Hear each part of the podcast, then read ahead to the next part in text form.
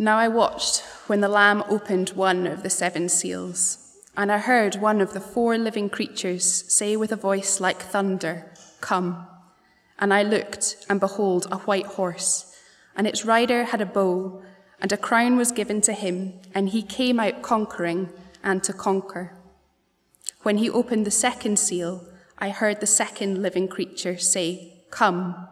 And out came another horse, bright red its rider was permitted to take peace from the earth, so that people should slay one another, and he was given a great sword. When he opened the third seal, I heard the third living creature say, Come. And I looked, and behold, a black horse, and its rider had a pair of scales in his hand. And I heard what seemed to be a voice in the midst of the four living creatures saying, a quart of wheat for a denarius, and three quarts of barley for a denarius, and do not harm the oil and wine. When he opened the fourth seal, I heard the voice of the fourth living creature say, Come. And I looked, and behold, a pale horse, and its rider's name was Death, and Hades followed him. And they were given authority over a fourth of the earth to kill with sword and with famine and with pestilence and by wild beasts of the earth. When he opened the fifth seal, I saw under the altar the souls of those who had been slain for the word of God and for their witness they had borne. They cried with a loud voice, O sovereign Lord, holy and true, how long before you will judge and avenge our blood on those who dwell on the earth? Then they were given a, each a white robe and told to rest a little longer, until the number of their fellow servants and their brothers should be complete, who were to be killed as they themselves had been. When he opened the sixth seal, I looked, and behold, there was a great earthquake, and the sun became black as sackcloth, and the full moon became like blood, and the stars of the sky fell to the earth as the fig tree sheds its winter fruit when shaken by a gale. The sky vanished like a scroll that is being rolled up, and every mountain and island was removed from its place. Then the kings of the earth, and the great ones, and the generals, and the rich, and the powerful, and everyone, slave and free, hid themselves in the caves and among the rocks of the mountains, calling to the mountains and rocks, Fall on us and hide us from the face of whom who is seated on the throne and from the wrath of the Lamb. For the great day of their wrath has come, and who can stand? Thank you very much, Kirsty.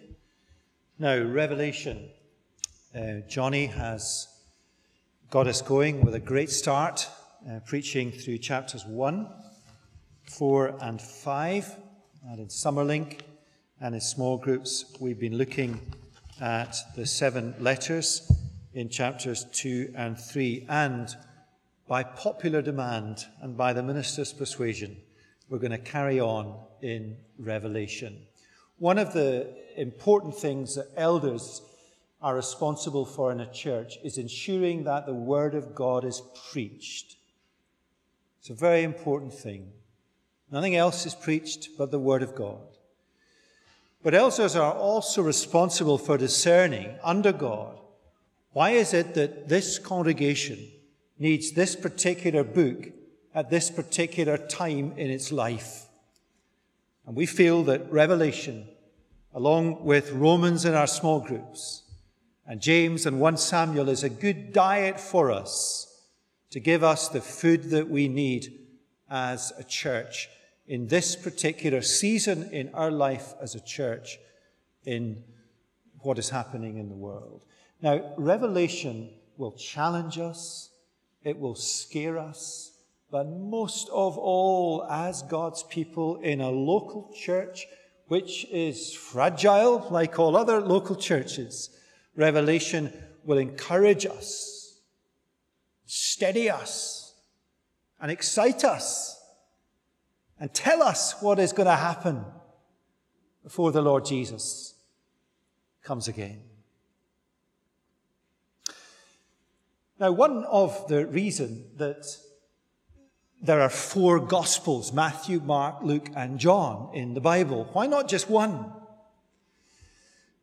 They all tell the same facts. They all are historical eyewitness accounts of Jesus' life, teaching, and death and resurrection. But the four are there to complement one another. And the picture we have of the Lord Jesus is richer for the four. Now, in the book of Revelation, and uh, after the 6:30 service tonight, a few of us are going to stay a little longer. I'm going to record another talk, which is a, uh, an overview of the whole book. I don't want to do that now in the sermon. That'll go up uh, later. And you might find that interesting just to see the structure of the whole book. But one thing that happens in Revelation is that it gives us God's view or Jesus' view of history from the period of his resurrection to his return. We get a, an overview of history. Jesus, inspiring the Apostle John, is telling John what will happen in the future. Now, we are still part of that future because Jesus has not yet returned. And that overview of history doesn't happen in the book of Revelation just once, we get it three times.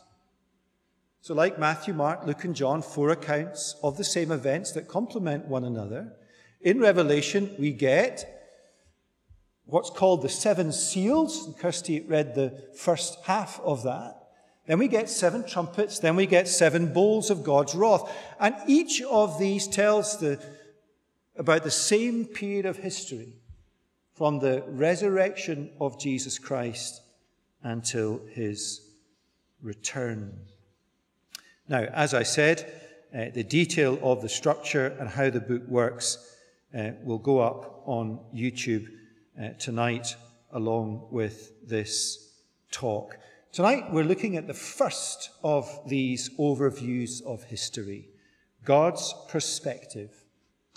God's true, faultless, faithful, trustworthy description of what we should expect in the period between Jesus' resurrection and his return. And in each of these cycles of seven, in each of these dramas unfolded, there is a, a massive question for us to ponder. Now, you'll see on the service sheet that uh, you can access at the bottom of the YouTube channel if you're watching, or the website, or if you're here in church on your seats.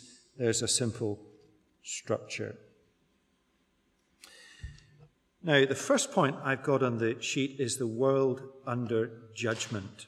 And that's verses 1 to 8. Verses 1 to 8 describe the opening of the first four seals. And as we uh, heard that read, you will have observed a repeated pattern in terms of content, of language, and structure as each of the first four seals are opened. And with the opening of each seal, a horse and a rider is described. Now, these four horses and their riders are sometimes referred to as the four horsemen of the apocalypse. Now you know where they're from. And it's clear in these pictures, and Revelation requires us to hear. We're so used to hearing when it comes to God's Word. It also requires us to see in our minds, to hear, to see, to feel, to experience. Think of that storm the other night. What a godsend that was to Revelation. You see it, you hear it, it arrests all your senses. These four horsemen in the first four seals give us a unified picture or impression of what? Of the world in which we live. Now, the world in which we live, whether at the time this revelation was first given, it was first given to the Apostle John in the first century, uh, who was in exile because of persecution of the church. He was on the island of Patmos. Whether in John's time, as he looked out on his world, whether in our time, or whether in the future before Jesus returns, this is what the world in which we live is like. So go home and uh, go on to whatever uh, media platform you access news from, and you will read of the four horsemen of the apocalypse riding through the world. Now, it's not going to call it that, but that's what's going on. First, verses 1 and 2 a white horse. Its rider holding a bow symbolizing conquest.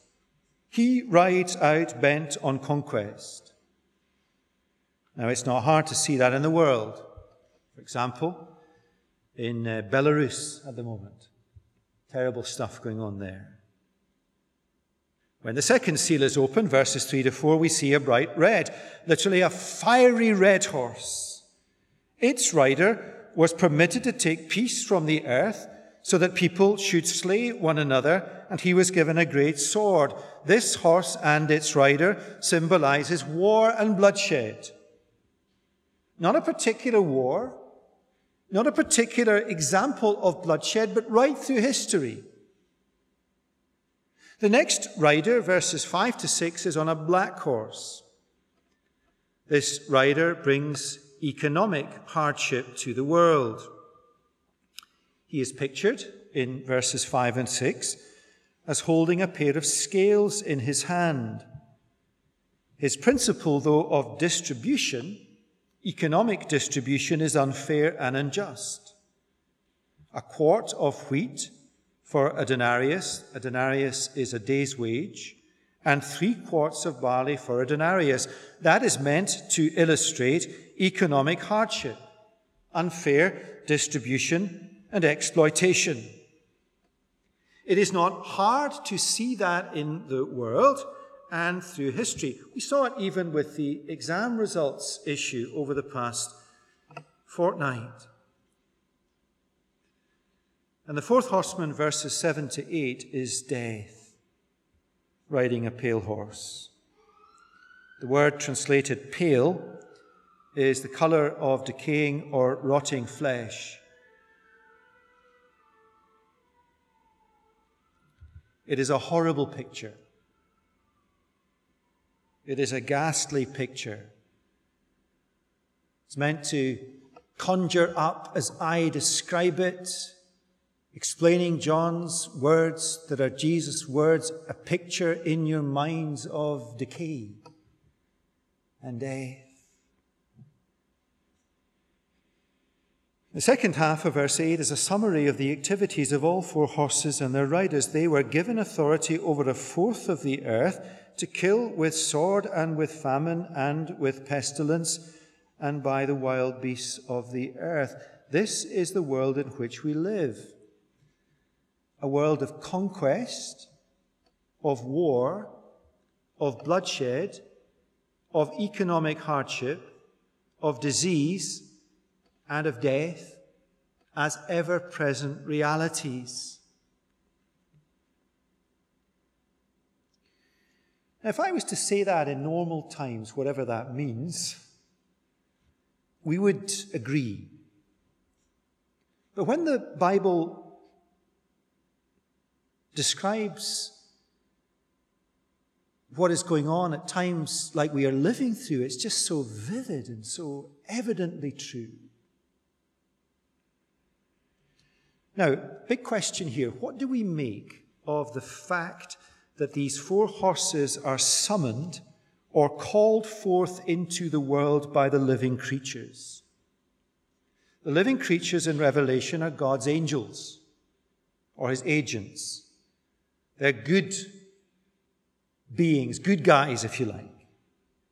So, what are they doing summoning the horsemen of the apocalypse? Just look at verse 1. I watched when the Lamb opened one of the seven seals, and I heard one of the four living creatures say with a loud voice like thunder, Come! Calling out that horse.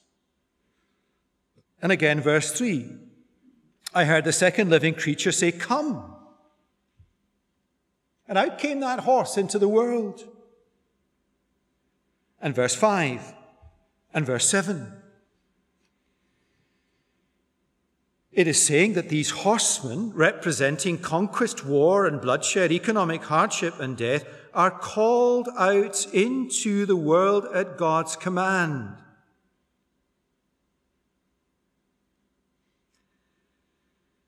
Is that what it's saying? Yes, that is exactly what it's saying. That's the plain, plain reading and meaning of this. And the point is that the world in which we live, where that stuff happens, is a world under the judgment of God. Not a particular narrow point in history under God's judgment, but the whole of human history. Because of humanity's rebellion against God, humanity is under judgment. We will all die. And the earth, the world in which we live, is fallen. It is cursed. It is broken. It is dangerous.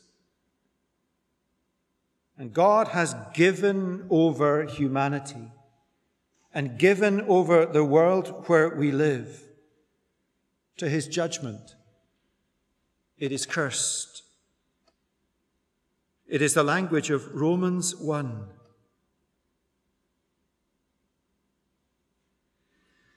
Sin, which is deeply grievous to God, and his judgment on sinful humanity,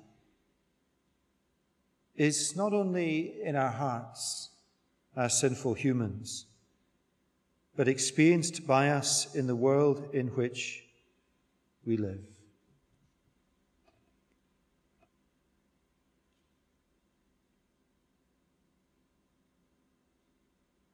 So while we pray with all our hearts that these global issues described here in Revelation are eased, while we pray with all our hearts for those who are working hard to do that, we should not be surprised,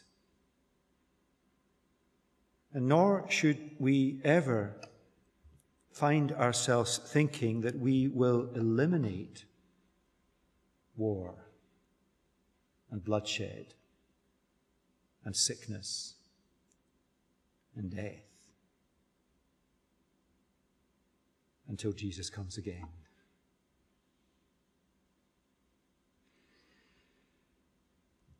Here's something, though, to steady us as we contemplate this. God has given over this world. God has cursed this world. It is under judgment. God is not content with this world. He will renew this earth.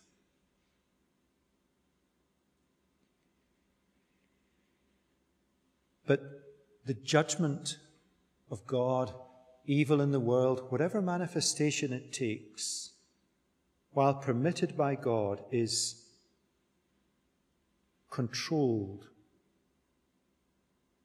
or limited by the sovereignty of God to the extent that one day it will all end. But He limits it. Which is why we can pray that He will bring things to an end because He is sovereign over all things. Notice that when He bids these horses come, they are given authority. Verse 2 A crown was given to him. Verse 4 Its rider was permitted. The end of verse 4 He was given a great sword. And the summary in the second half of verse 8 they were given authority. The word given is key in apocalyptic literature. Indeed, in the whole of the Bible, God gives and takes away human power and authority. The great kingdoms and empires of world history come and go. Maybe, and we must be super careful in using revelation to this end. It is not for us to speculate. Maybe we are living in human history on the cusp of the domination of the globe by China as the Silk Roads are opened up. Maybe that's all been halted by a virus. We don't know. But we know that God knows. And God gives. And God takes away. And that reins with which he holds on to the muzzle of the horse, he never loses grip. The reins never break. Satan never evades God's grip of his coattails. He is never off that leash. And that is a mighty important and comforting thing to remember. God is sovereign over good, and that God is sovereign over evil. God is sovereign over all things. Now, to verses 9 to 11, which I've described as the persecuted church, one key feature of the world in which we live, a world in rebellion against God, is the persecution, the oppression experienced by God's people. Remember that the book of Revelation was written to encourage persecuted Christians. With the opening of the fifth seal, verses 9 to 11, we have a shift in perspective in this unfolding drama. And the picture here is of Christian martyrs who had been slain, verse 9, for or because of the word of God and for the witness they had borne. Notice the reason for persecution, whatever scale that persecution is, the reason for persecution is a commitment to the word of God and the speaking of the gospel. Where are the souls of those who have been martyred? Verse 9, they are under the altar. Verse 11, wearing white robes. In other words, they are under the protection of the Lamb who was sacrificed. In heaven,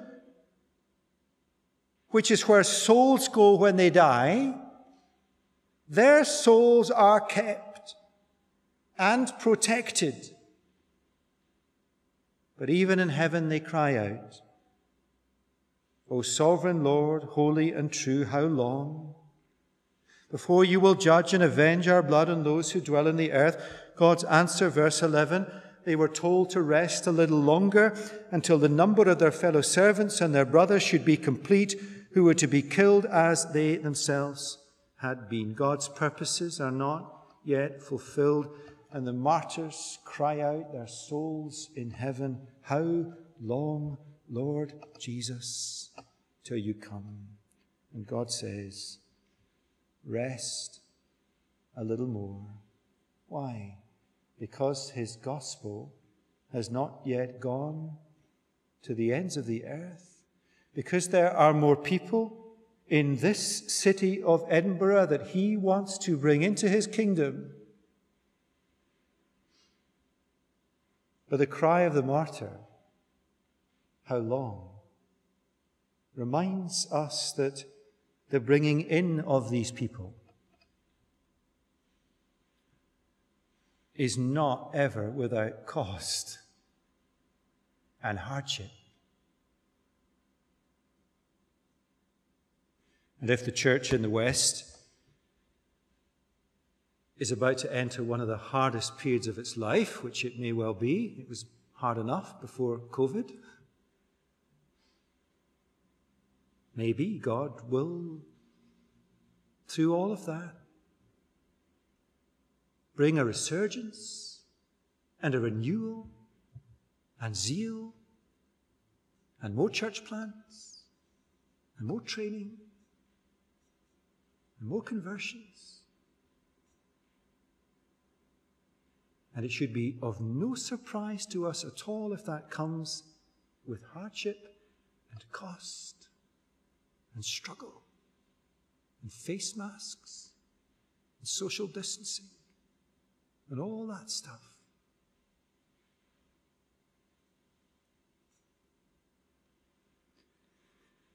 The opening of the sixth seal, verses 12 to 17. The description here is of the great day of wrath, Judgment Day at the end of history. Now, Judgment Day, well, there was a day Jesus was born. It was a day. There was a day Jesus died on Calvary. There was a day when he rose from the dead. There was a day he went back to his Father. And there is coming a day when he returns to bring a final judgment on all those who have rejected the salvation offered to them in Jesus. What will that day be like? My Bible commentary, one of them said, use an illustration of a storm, which is tough if you're in Scotland. We moan about our weather. It's just dull, our weather. It's not dramatic. Apart from this week, what did we do? We all got up, whatever time it was, we pulled back the curtains and we thought, goodness me, this is serious. And yet that wasn't a serious storm. Verse 12.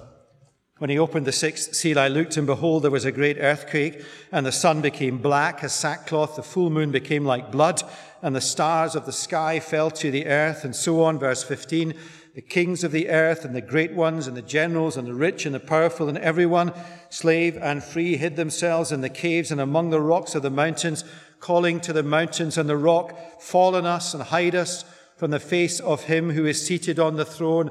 Bury us alive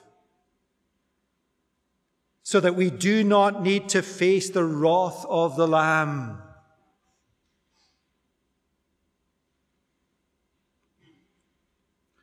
One of the great lies that folk comfort themselves with is that death is the end.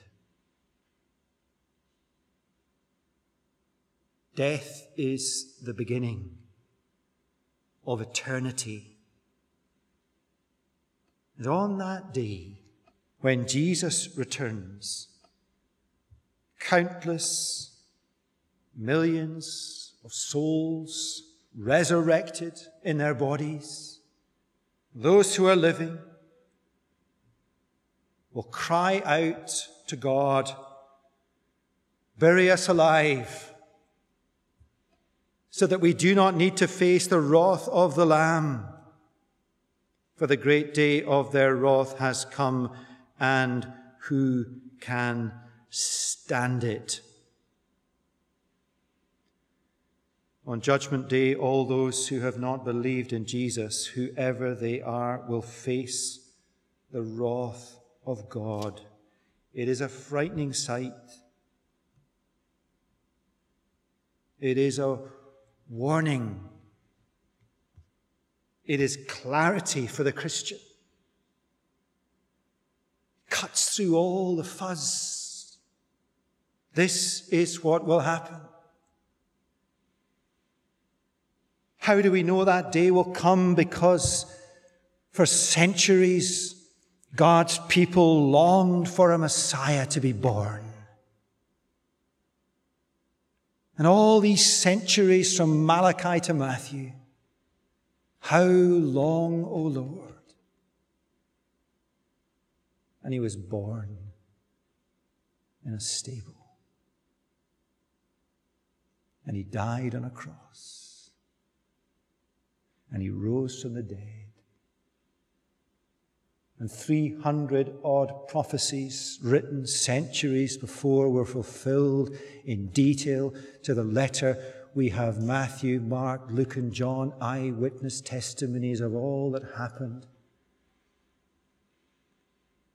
The last 2,000 years have seen the global expansion of the church. The most advanced has been in the last 300 years as the gospel has gone to the world. The 20th century saw more Christian martyrs than the 19 previous centuries combined.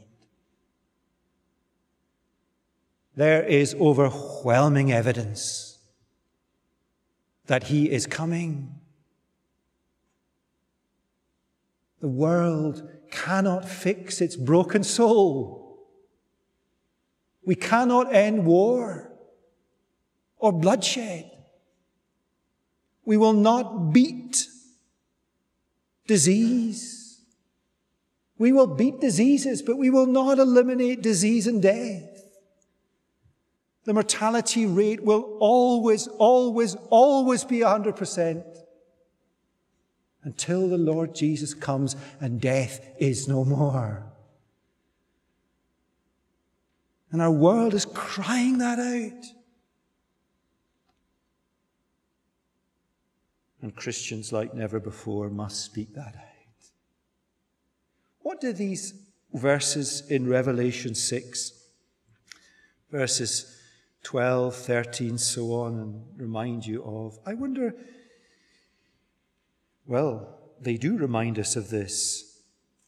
The darkness, the earthquake, the split sky when Jesus hung on his cross. For the day of wrath happens twice in human history.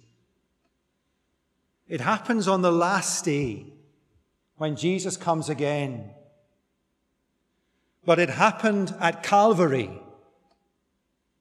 so that those who turn to Jesus can stand the wrath of God on the last day. Listen to the description of Jesus' death. Darkness was over the whole land. The earth shook and the rocks were split. Listen to Revelation's description of the last day. Darkness over the whole earth. The earth shook and the rocks split. And if the return of Jesus on the last day to judge all who have rejected him is shocking and frightening, which it is. And the other picture in the Bible, and you need both pictures, not one or the other, is of a man who is the Son of God with his nail pierced hands bearing the wrath of God so that we need not.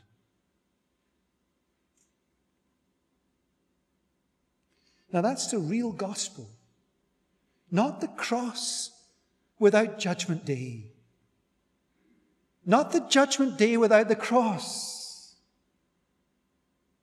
Both. So that people flee to Christ while they can. Now, for the last bit of our time, what's the answer to the question at the end of chapter 6? Who can stand? Now, I want us to answer this not by me explaining all the details of Revelation 7. I'll do a little bit of that. But the answer is not those people who are described here? The answer is either me or not me. The answer is you or not you. For those of you listening online, who could stand the wrath of God? You or not? Not them, you or not? Some of you will remember a man called John Harker. Anyone remember him? Some nods. John was converted probably 16 years ago, something like that. He was an angry man, But in glory now. He used to come into church in a wheelchair. He had MS, and his hands would be like this, they'd be clenched. Occasionally, he would shout out. You never do. Don't ever do that. Sheer antagonism. And halfway through a sermon on Revelation 6 and 7, off the back of that question, who can stand? He was converted to Christ. And after that, he got up out of his wheelchair, not miraculously healed, just all the tension and the, the, the, wound upness in his body had gone. A year later, he got a brain tumor and he died. But he is with Jesus for all eternity. Chapter 7 is the answer to the question who can stand? After this, read with me, I saw four angels standing at the four corners of the earth, holding back the four winds of the earth, that no wind might blow on earth or sea or against any tree. Then I saw another angel ascending from the rising of the sun with the seal of the living God, and he called with a loud voice to the four angels who had been given power to harm earth and sea, saying, do not harm the earth or the sea or the trees until we have sealed the servants of our God on their foreheads.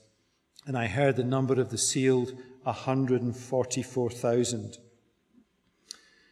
Um, just look on to verse 9. After this I looked. Notice that's Revelation. Jay pointed this out to me between the services. That's a good reason to have four services on a Sunday. You get four shots at it, or two. He heard the number of the sealed, 144,000, and then he saw them. This great multitude from every tribe and nation and language of the earth.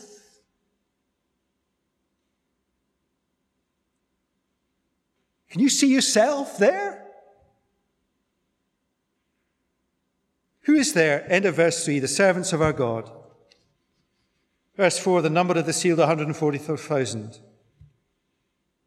Verse 9, a great multitude that no one could count. These are all referring to the same group of people. That's how apocalyptic literature works.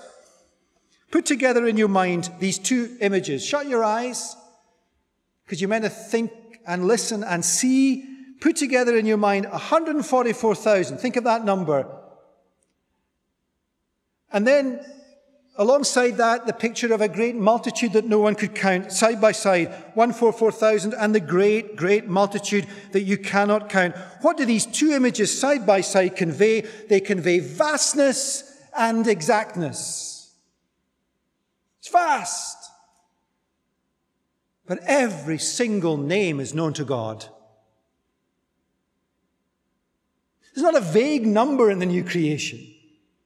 There's a perfect number.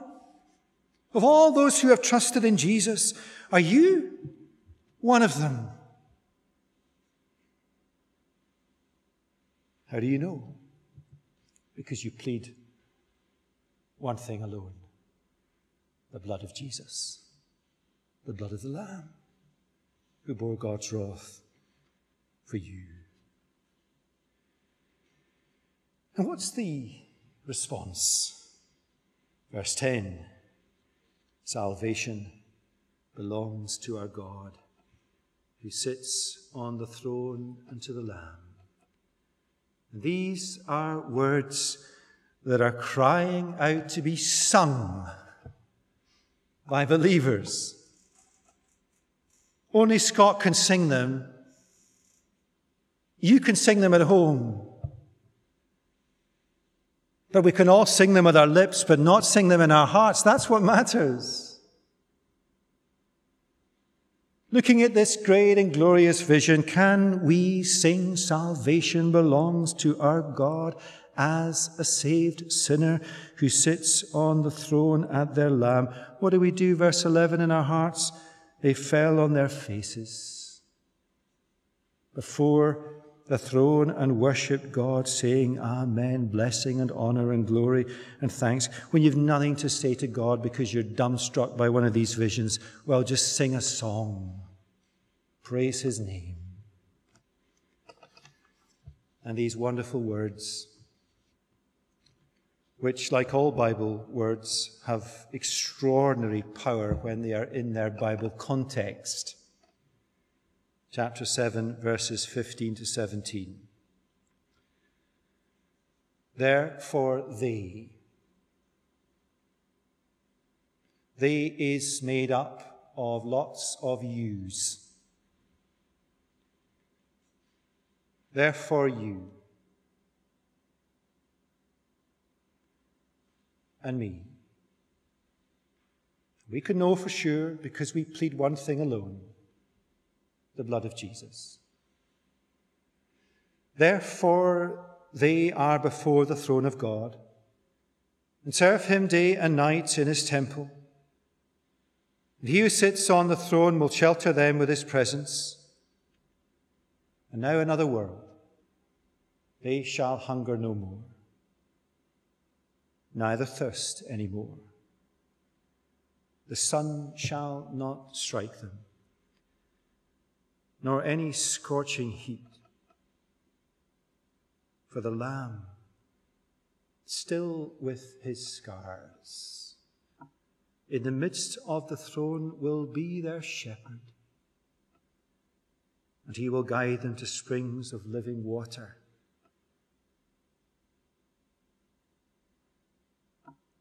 And one of the most powerful lines in the Bible that can be so sentimentalized.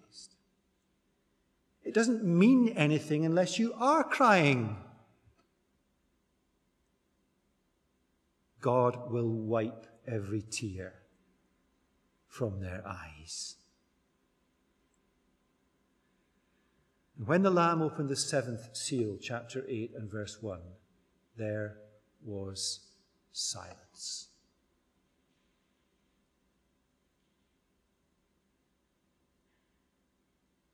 Let's pray.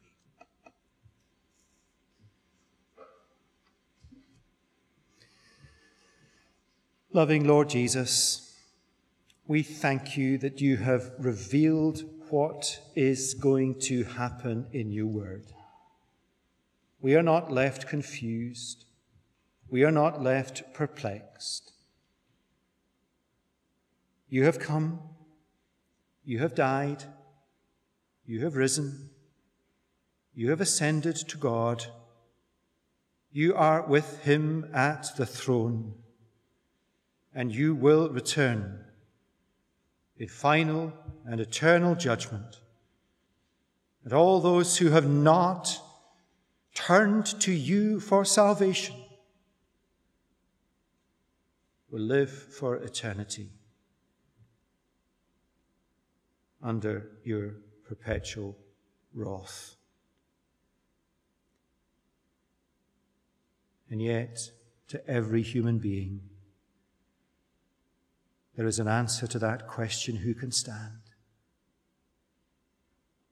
The answer is those who have turned to Jesus and accepted the forgiveness that he offers because he bore our wrath on his cross.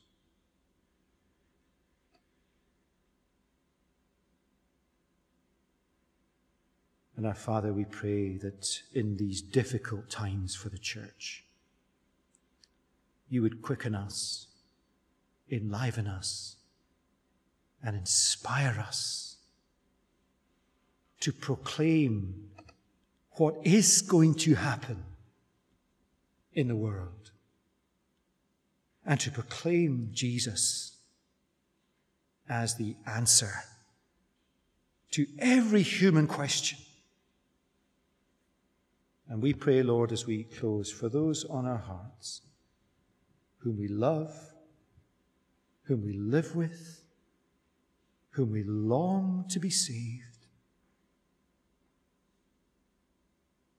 Lord Jesus, please open their hearts. Enable them to flee to you now that they need not flee from you then. Hear this prayer, we ask, for Jesus' sake. Amen.